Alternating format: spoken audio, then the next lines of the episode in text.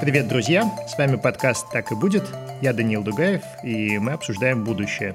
Как мы будем жить завтра, каким станет через несколько лет мир вокруг нас, как изменятся привычные нам вещи и явления, наши города, наш образ жизни, наши технологии, наше искусство.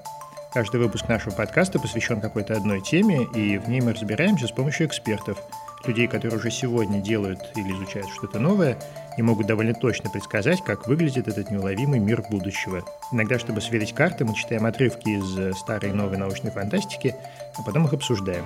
Если вам нравится нас слушать, поставьте нам оценку в iTunes и напишите что-нибудь хорошее. Так вы поможете найти нас другим слушателям. Партнер подкаста «Так и будет» во втором сезоне – Geekbrains – это образовательная экосистема, с помощью которой можно с нуля научиться программированию, маркетингу, дизайну и менеджменту, то есть всем тем профессиям и навыкам, которые наверняка будут полезны в будущем. И сегодня мы обсуждаем будущее киберспорта. Как вышло, что от э, такого популярного в Древней Греции состязания, как бег в доспехах, мы пришли к соревнованиям по Фортнайту, в котором персонажи, одетые в идиотские костюмы, убивают друг друга из э, мультипликационного оружия, а потом танцуют на трупах популярные танцы. Кто такой современный киберспортсмен? Вешаются ли на него поклонники и поклонницы, как на известных футболистов? Как прокачаться до 150 уровня в доте?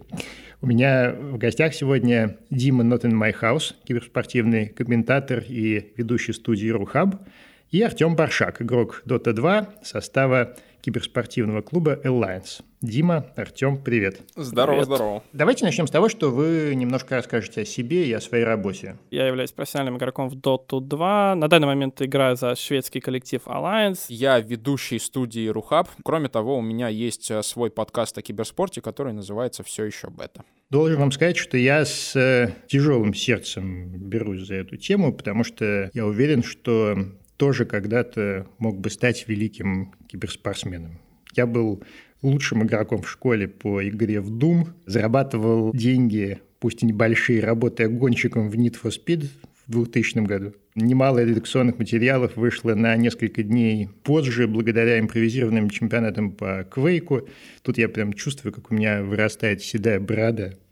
Но, по всей видимости, я пришел в индустрию слишком рано. Расскажите мне про масштабы киберспорта сегодня? Что я потерял? Были времена, когда люди играли за 100 долларов призовых, когда люди собирали все деньги, что могли собрать там с родителей, с друзей, чтобы добраться до места проведения турнира. Маловероятно выиграть там что-то, а если выиграть, то ты по большей части еле отобьешь то, что ты насобирал. Сейчас киберспорт из себя представляет наличие спонсоров у организаций, в скобочках команд, для которых ты играешь, до турнирных операторов, которые фактически оплачивают вообще все. Перевоз игроков, стафа, менеджмента, оплата отеля, оплата питания – и все-все-все, что в это входит. То есть я помню, например, на турнире в Китае у нас и переводчик был свой, они нам организовали какие-то экскурсии, ну, то есть это, естественно, по желанию, но, в принципе, сейчас это уже на уровне таком, что ты на турнир едешь как на какой-то отдых слэш-праздник, но все равно так или иначе нужно играть, чтобы добиться результата. Артем дал взгляд изнутри, я могу добавить, если смотреть извне, то можно увидеть, что в разных регионах мира, на абсолютно разных континентах люди играют в разные игры, и каждая игра каждый издатель, который выпускает несколько таких игр, это отдельная экосистема, подобно тому, как развивается традиционный спорт. То есть, если, допустим, южное полушарие какое-то взять, там сейчас повальное увлечение играми на мобильных телефонах. Помимо мобильных игр есть и куча игр на стационарных компьютерах, которые также пользуются огромным спросом. В общем, индустрия колоссальная, правда, пока в количественных и денежных показателях с традиционным спортом не конкурирующая, но это вопрос времени. Так, а это устроено так же, как традиционный спорт? То есть э, сначала ты ходишь в какую-то местную качалку, потом идешь к тренеру, потом идешь к еще лучшему тренеру и начинаешь участвовать в каких-то местных соревнованиях, потом попадаешь в какую-нибудь команду, начинаются соревнования какого-то областного масштаба и так до самого верха? Или это как-то по-другому? Это не так происходит в киберспорте. Это, наверное, и вообще чуть ли не самое главное отличие киберспорта. Каждый человек, находясь будь то в Москве, в Питере, в Новосибирске, Минске, Киеве, Харькове, вообще в любом городе, он не проходит никаких тренеров и так далее. Ты сидишь дома, можешь пойти в компьютерный клуб, здесь уже больше по желанию или по возможности. Ты сидишь дома, играешь просто в игру. Ну, я так играю доту, буду говорить на примере доты. В доте есть система ранга, и вот по сути, чем выше твой рейтинг, тем больше шанс, что тебя заметит именно какая-то профессиональная команда, и ты в нее попадешь, и начнется вот этот путь киберспортсмена.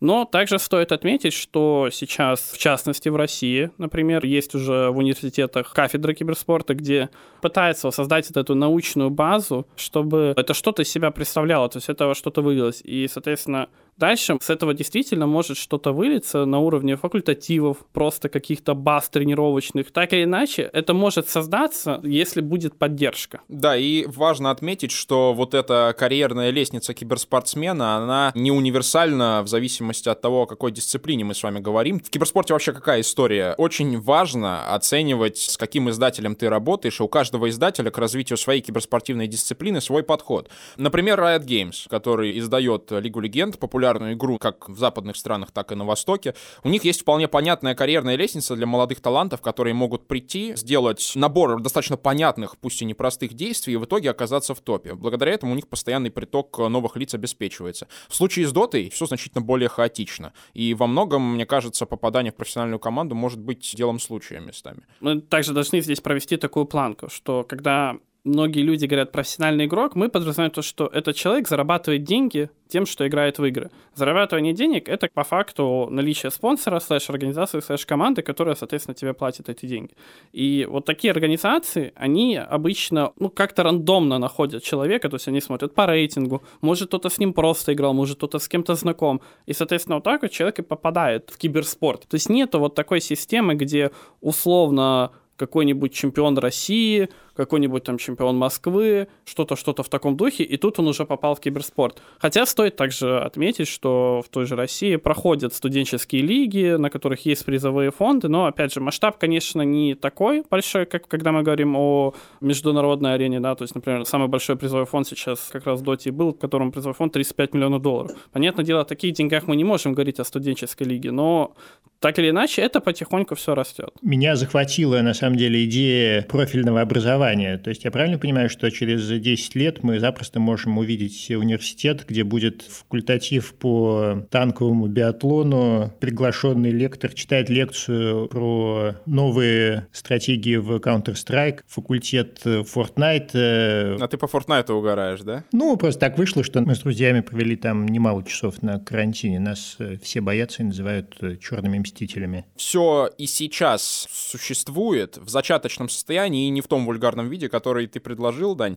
Никто не учит Fortnite, никто не учит э, Counter-Strike. А ну, жаль. Вернее, кто-то, кто-то учит, но учат э, киберспорту, учат индустрии, учат менеджменту в киберспорте, учат маркетингу киберспортивному, пиару, продажам, работе с человеческим ресурсом. То есть, грубо говоря, все те же менеджериальные категории, которые существуют в любой другой индустрии, просто сейчас люди, которые занимаются профильным образованием, они посчитали нужным адаптировать образовательные программы под э, индустрию, о которой мы с вами сейчас говорим. Давайте послушаем отрывок из э, романа «Игра Эндера». Орсон Скотт Карт, 1985 год.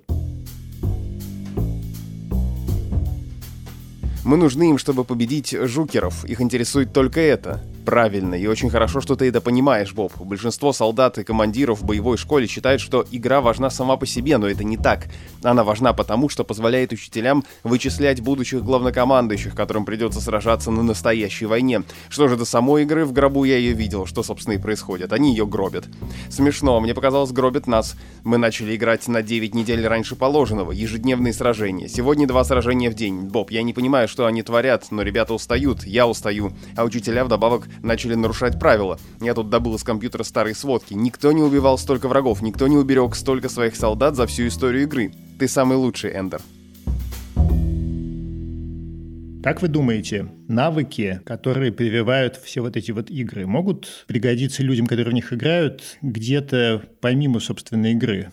То есть есть ли в этом какой-то высший смысл, как, например, в традиционном спорте? Вот э, напротив меня сейчас сидит Артем, который э, благодаря тому, как складывается его карьера, благодаря тому, что в некоторых командах был э, лидером своего коллектива, капитаном, координировал командные действия, он тот пример профессионального игрока в дисциплине Dota 2, который может развернуто выразить свою мысль, и зачастую это даже окажется интересная мысль, которую захочется обсудить с Артемом или с другими людьми. Многие ребята, которые сейчас сейчас приходят в индустрию, попадают в профессиональные команды, оказываются в ситуации, когда им впервые приходится поддерживать социальные контакты, участвовать в медийных активностях, а они к этому не приспособлены, потому что их детство прошло за компьютером, они играли в любимую игру, тренировались и очень много времени этому уделяли. И вот спустя какое-то время часть из них становятся капитанами команд, начинают понимать, что с партнерами по команде вообще-то надо общаться. А Dota — это такая игра, когда говорить надо строго по делу, очень сухо и счет идет на секунды, где-то даже на миллисекунды.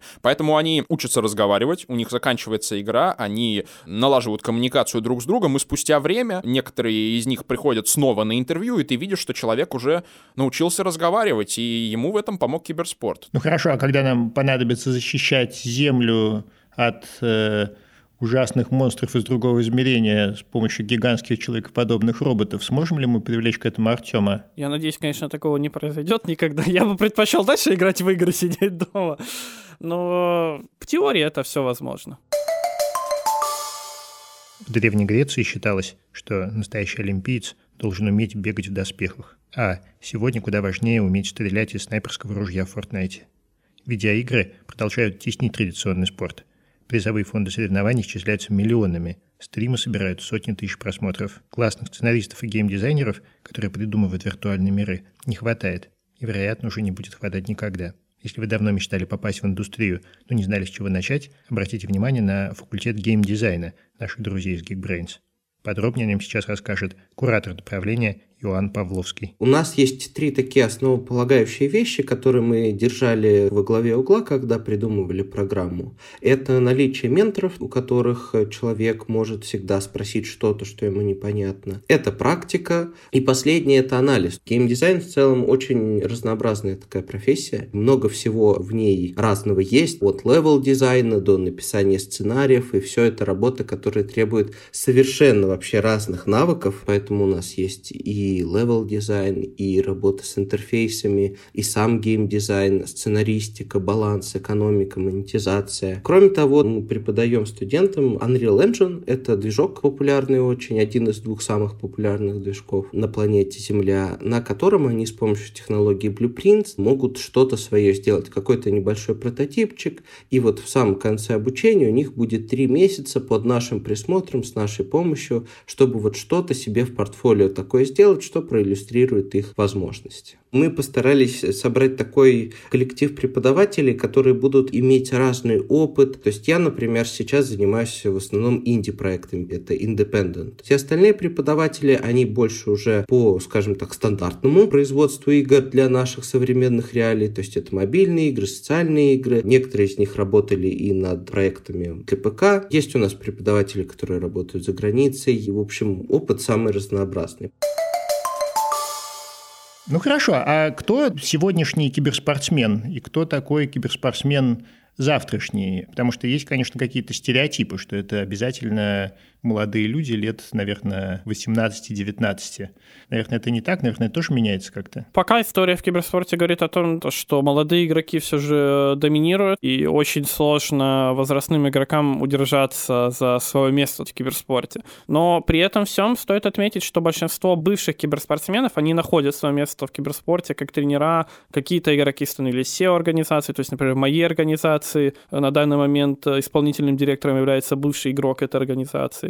Так или иначе, все зависит от знаний и понимания этой сферы. Если все-таки возвращаться к вопросу, кто сегодняшний киберспортсмен, это инфлюенсер, это человек, который еще только учится и, возможно, находится в процессе становления и понимания того, что его слово, его действие может на очень многое повлиять. Говоря о том, какими киберспортсменами будут люди там через несколько лет, в моем понимании молодые ребята, которые будут сюда приходить, им спустя несколько лет уже будет значительно понятнее, что э, где-то, когда ты играешь в игру, которая находится во всеобщем доступе, и любой человек может открыть, возможно, стоит не выражать свои мысли так, как ты это делаешь на улице, когда тебя никто не видит. Это, например, та вещь, к которой киберспорт должен рано или поздно прийти, потому что сейчас у нас до сих пор бывают прецеденты, когда какой-то киберспортсмен э, высказывается нетерпимо к каким-нибудь там национальностям или какой-либо категории людей, и потом из-за этого в интернете возникает очень сильное бурление. Это порой ни к чему не приводит, киберспортсмен остается на профессиональной сцене, но проблема в том, что если мы претендуем на то, чтобы быть серьезной индустрией и на то, чтобы сюда приходили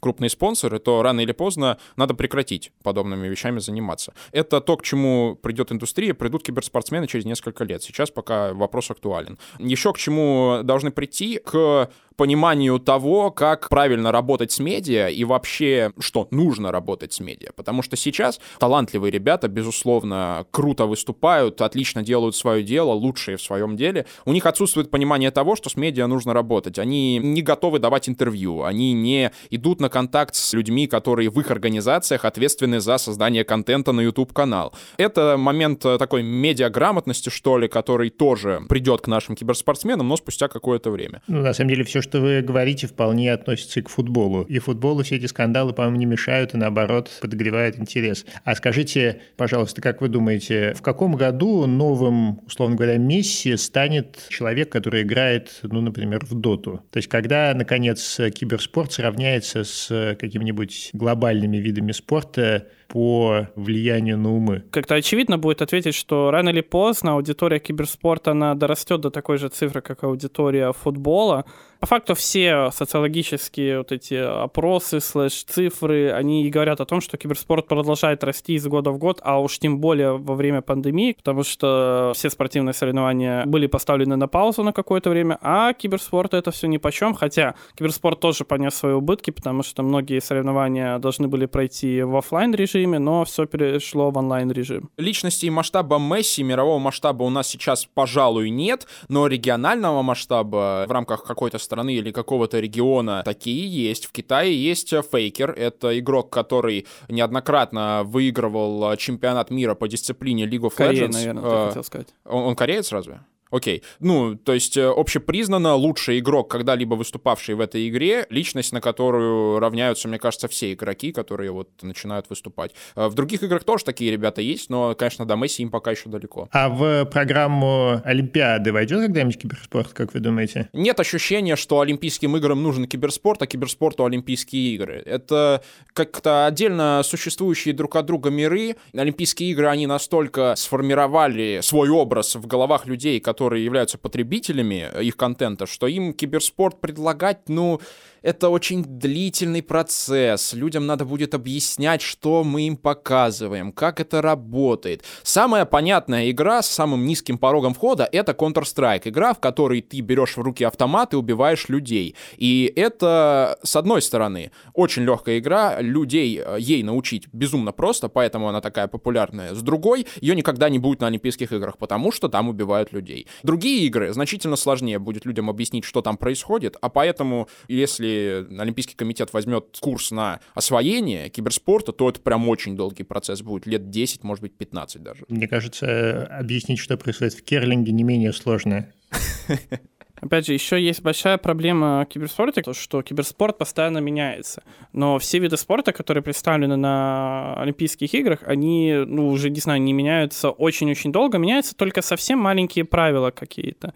И, соответственно, говорить о том, что мы вот сейчас добавим доту, которая через год может поменяться, или вообще Valve перестанут поддерживать доту, игра закроется, это, ну, будет очень такой большой репутационный удар по Олимпийским играм. Это вот еще тоже одна мысль, которую я хотел сказать. Футбол, он же никому не принадлежит. Ну, то есть футбол как бы принадлежит всем. В случае с киберспортом обычная игра, она принадлежит издателю, и издатель может сам задавать различного рода правила, на которые турнирные организаторы или Олимпийские игры игры, или даже если мы говорим о государстве, то не факт, что правительство захочет поддерживать связь с этим издателем, потому что, ну, а вдруг это, опять же, как Дима сказал, плохая игра, вдруг там людей убивают, а вдруг издатель какой-то плохой, вдруг там пропаганда, не дай бог, какая. Как только киберспорт вот пройдет вот эти базовые правила, что игра будет уже там 10 лет условно будет создать, она не будет меняться, тогда и уже будет совершенно другой подход к киберспорту. Какая самая мирная игра, по которой проводятся какие-нибудь большие чемпионаты, то есть которая сравнима все-таки по масштабу? Farming Simulator. Это игра, где ты должен ездить на тракторе и симулировать э, деятельность на ферме. И по ней проходят игры, там нужно, по-моему, как можно быстрее что-то там, э, ну, как грядку посадить, я не знаю, да, что, да. честно, я не знаю, что в этой игре делать, но факт остается фактом, что, ну, вот есть такого рода игра, например. Ну да, и мне еще сейчас на ум пришло, что на самом-то деле соревнования киберспортивные проводятся и по симуляторам классических видов спорта, и там, я уверен, какой-нибудь Just Dance — это тоже предмет обсуждения каких-то киберспортивных организаторов. Просто все дело в том, что драматургически намного лучше будет продаваться та игра, в которой ты убиваешь соперника, потому что ты сильнее, потому что это способ э, наиболее явного выражения соревновательного духа, который очень нужен для того, чтобы киберспорт было интересно потреблять. То есть э, вы не видите в будущем гуманизации киберспорта? Потому что я вполне представляю себе ситуацию, когда условное большинство объявят виды киберспорта, где нужно убивать других игроков, слишком токсичными и будет ратовать за то, чтобы им на смену пришли какие-то более мягкие соревнования, ну, чтобы все играли вместо этого виртуальный футбол, скажем, или что-нибудь подобное. Киберспорт — это все-таки бизнес в категории sports and entertainment, и поэтому делать э, шаги в ту сторону, о которой ты говоришь, неразумно, просто потому что это будет меньше денег приносить. Э, я не верю, если честно, в такие расклады. Ну и нужно начать уже с того, что нужен какой-то научный подход. Нельзя просто сказать, что эти игры токсичны, потому что там где-то кого-то убивают. Поэтому говорить о видеоиграх, а как чем-то токсичном и что это запретят, я лично в это не верю. Но глупо отрицать, что рано или поздно найдется какой-то издатель, который поставит себе цель создать киберспортивную игру, которая подойдет под параметры того, чтобы их запустили на Олимпийские игры, и, соответственно, какие-никакие Олимпийские игры начнут проводиться именно по каким-то компьютерным играм. Но на данный момент э, ничего такого, по крайней мере, у меня на уме нету, и ничего такого, с чем я знаком, чтобы сказать, эта игра через 5-10 лет потенциально будет игрой на Олимпийских играх, я точно точно не могу. А как игры становятся состязательным спортом. Вот какая, например, самая последняя большая игра, по которой проводятся большие турниры? Наверное, таковой можно назвать игру Valorant. Это игра чем-то схожая с Counter-Strike, только выполненная на более мультипликационный манер и с элементами способностей у персонажей. В Counter-Strike такого нет. Эта игра приобретает э, серьезную популярность сейчас в Северной Америке и Европе. Благодаря тому, что издатель, э, у него все очень четко структурировано, он анонсировал анонсировал, что у него будет происходить в ближайшее время, а для бизнеса это зеленый свет. Мы понимаем, что сейчас здесь происходит, значит, мы собираем состав и пробуем соревноваться. Порог входа для издателей и для компаний, которые придумывают новые потенциально киберспортивные дисциплины, он, с одной стороны, не очень-то и высок, издал и делаешь с этим, что хочешь, с другой, нужно, конечно, очень много усилий приложить для того, чтобы твоя дисциплина могла нормально существовать именно как дисциплина, а не только как игра. Многие издатели, куча прецедентов есть, там даже за последний год они выпустили игру, но это в итоге ничем не закончилось, потому что игра пару недель повисела в топе Твича, всем стало интересно, все начали ее исследовать, а никакой в итоге разумной киберспортивной подоплеки у нее не оказалось, и на этом все закончилось. Игра две недели пошумела, и теперь она в забвении находится. Это вот, кстати, еще одна такая сторона киберспорта, в которую многие бывшие проигроки уходят, так называемый стриминг. У нас есть одна из самых популярных платформ Twitch, на которой большинство киберспортсменов стримит, и вот на этой платформе есть немалое количество людей, которые были игроками, стали стримерами, и при этом они стали более известными стримерами, чем даже игроками. И вот эти стримеры, они объединяются в группы, и они могут залететь в любую игру, которая им понравится. И у этой игры онлайн вырастет, ну, просто до каких-то невероятных цифр. И, соответственно, опять же, как Дима сказал, это все так или иначе начинает упираться в какой-никакой бизнес, потому что издатель тоже прекрасно понимает, что если таким ребятам заплатить деньги, то в их игру притечет аудитория. И, соответственно, эта аудитория, если там задержится удержится или игра просто станет очень-очень популярной, тогда уже, возможно, даже издатель подумает о том, как вообще сделать киберспортивную часть в этой игре, потому что на примере той же Доты она вообще была раньше кастомной картой Варкрафта, то есть она из себя ничего не представляла. Какие должны быть параметры у игры, чтобы у нее был потенциал, э, как э, у киберспорта? Первое, аудитория нужна игры, потому что если нет аудитории, то шанс того, что игра станет киберспортом очень маленький. Должна быть спортивная составляющая, то есть у нас есть разные дисциплины, какие-то игры играются 1 на 1, 3 на 3, 5 на 5. И дальше нам нужна экосистема. Под экосистемой подразумеваем по факту какой-никакой план хотя бы на полгода-год, чтобы организации, которые подписывают игроков, они понимали, что мы вот подписываем этих игроков, и 6 месяцев они будут играть в, эти, в этих турнирах, и мы с этого всего можем аккумулировать, ну вот хотя бы такую цифру, такую аудиторию, такие деньги. И дальше они уже смотрят. Если их ожидания оправдались, то такие действия, если не оправдались, то могут просто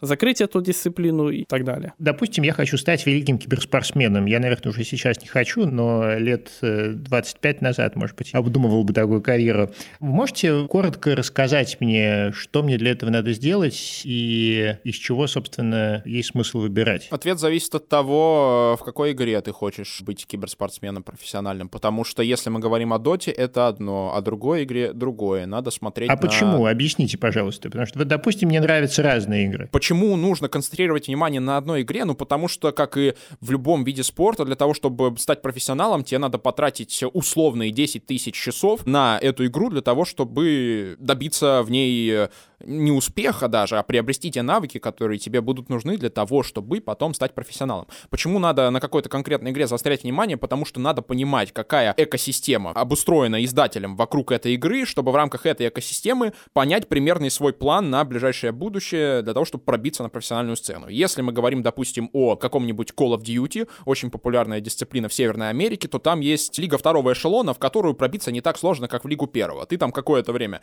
трайхардишь, учишься, достигаешь того уровня, когда ты можешь зайти на э, любой случайный сервер и оказаться там лучшим игроком в 9 случаях из 10, и уже пробуешь как-то выходить на связь с этими э, фарм-клубами. В итоге оказываешься в одном из них, у тебя минимальная зарплата, у тебя первый соревновательный опыт на не очень больших масштабах, и в этом фарм-клубе становишься лучшим игроком, попадаешь в клуб первого эшелона, который выступает в лиге с э, многомиллионным призовым фондом. Вот примерно такая система. В Доте все совсем по-другому, потому что Dota руководит абсолютно другой издатель. Call of Duty — это Activision Blizzard, Dota — это компания Valve. У этих ребят все совсем по-другому устроено. Они все пустили на самотек в какой-то момент времени, и из-за этого главная проблема нашего сообщества, сообщества Dota 2, она заключается в том, что мы все время стучимся к ним в дверь, а у них она мехом обита, и они ничего не слышат. И мы им говорим, ребята, тут баги в доте, тут абсолютное отсутствие понимания того, как будет следующий киберспортивный год организован, тут то, все, пятое, десятое, а ответ от них прилетает раз в году, когда они все-таки решают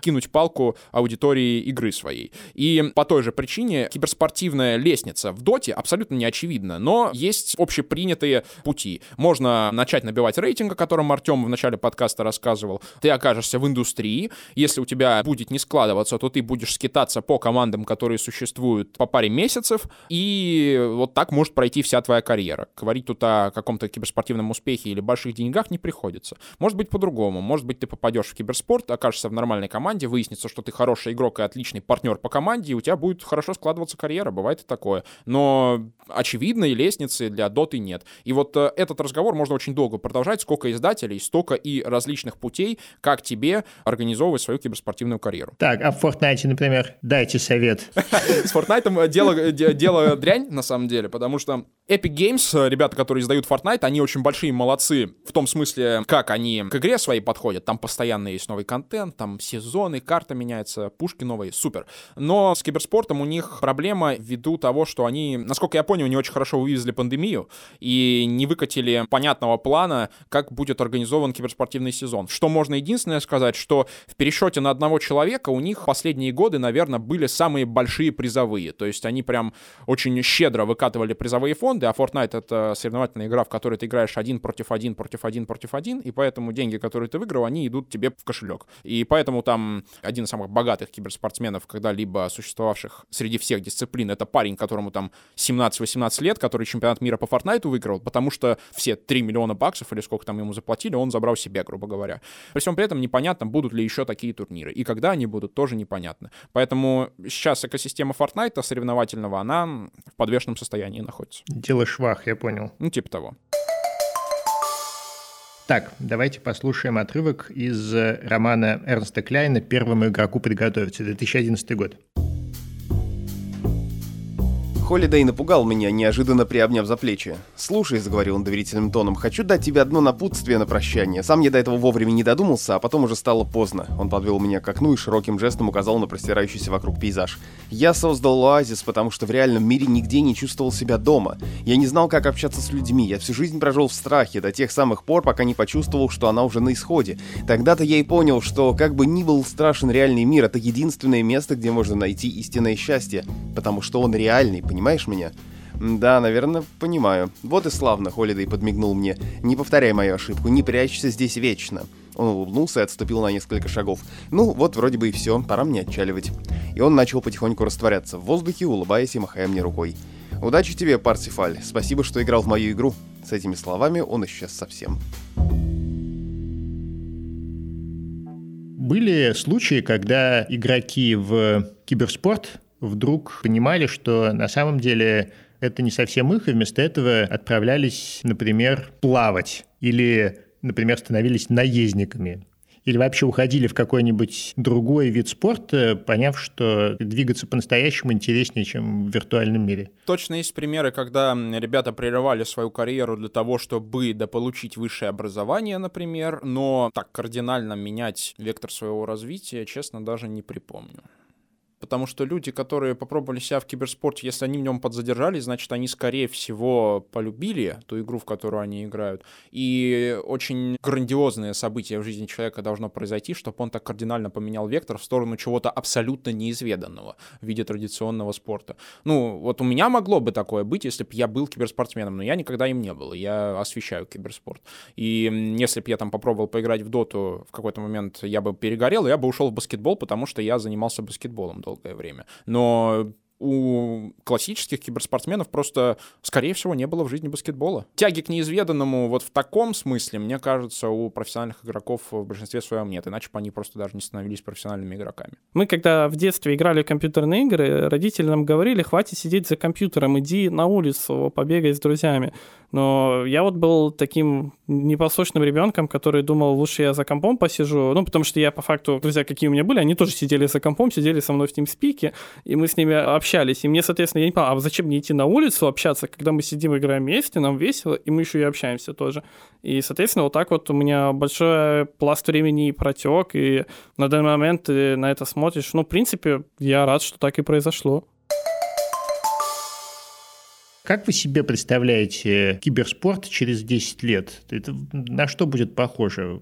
То же самое, но в каких-то более крупных масштабах? Или можно представить себе, что если вдруг у нас будет очередной прорыв, например, с нейроинтерфейсами и, соответственно, виртуальной реальностью, то киберспорт станет, например, больше похож на настоящий спорт, только полностью в виртуальном пространстве. Как вы себе это представляете? Это уже даже не через 10 лет, это, в принципе, и сейчас происходит такая вещь, что по всему миру начинает начинается строиться киберспортивные арены, так называемые, то есть именно места, которые оборудованы под проведение киберспортивных мероприятий и под то, чтобы люди туда приходили и просто знакомились, что такое киберспорт. У нас есть уже разные коллективы и организации, которые сотрудничают с футбольными клубами, например, и киберспортивная база, она уже находится на стадионе клуба, вот в какой-то там верхнем этом балконе, у них уже оборудование все так, чтобы люди там играли. Но теперь это будет не футбольная арена, а киберспортивная. И, соответственно, вот этот киберспорт, он начнет все больше и больше проникать в массы. Если говорить о освещении киберспортивных событий, то дополненная реальность уже и сейчас здесь тестируется и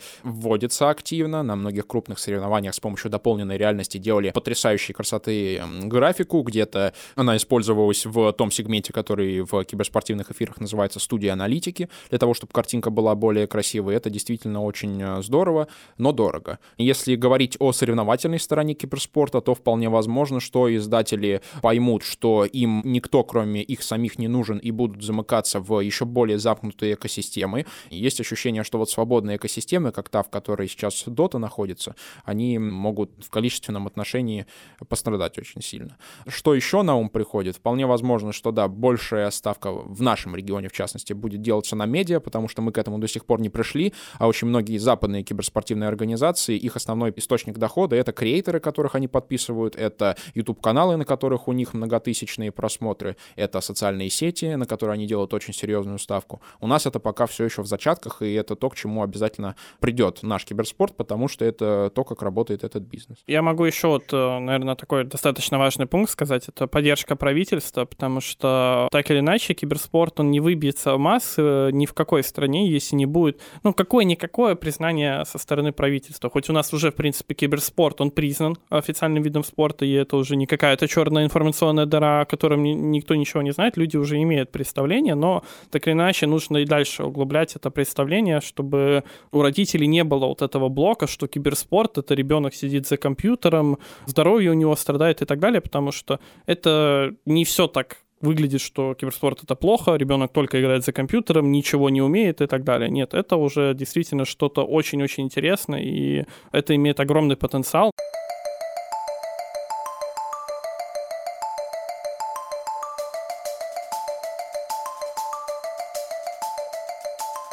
Пожалуй, на сегодня достаточно. Мне пора идти включать Fortnite. Еще раз напоминаю вам заглянуть на сайт наших друзей из образовательной экосистемы Geekbrains по ссылке из описания этого эпизода на сайте Медузы. Там вы узнаете много интересного и о факультете геймдизайна, о котором вы сегодня услышали, и обо всех остальных курсах, которых у Geekbrains больше 170. На этом мы заканчиваем второй сезон подкаста «Так и будет». Спасибо, что вы были с нами. И спасибо замечательной команде «Медузы», без которых эта программа никогда бы не состоялась. Я получил большое удовольствие, надеюсь, что и вы тоже. Подписывайтесь на нас, потому что рано или поздно, я надеюсь, на свет появится и третий сезон. Ставьте нам лайки звездочки, рассказывайте о нас друзьям и обязательно пишите нам письма по адресу подкаст собака медуза.io. Меня зовут Даниил Дугаев, я прощаюсь с вами, берегите себя и до новых встреч.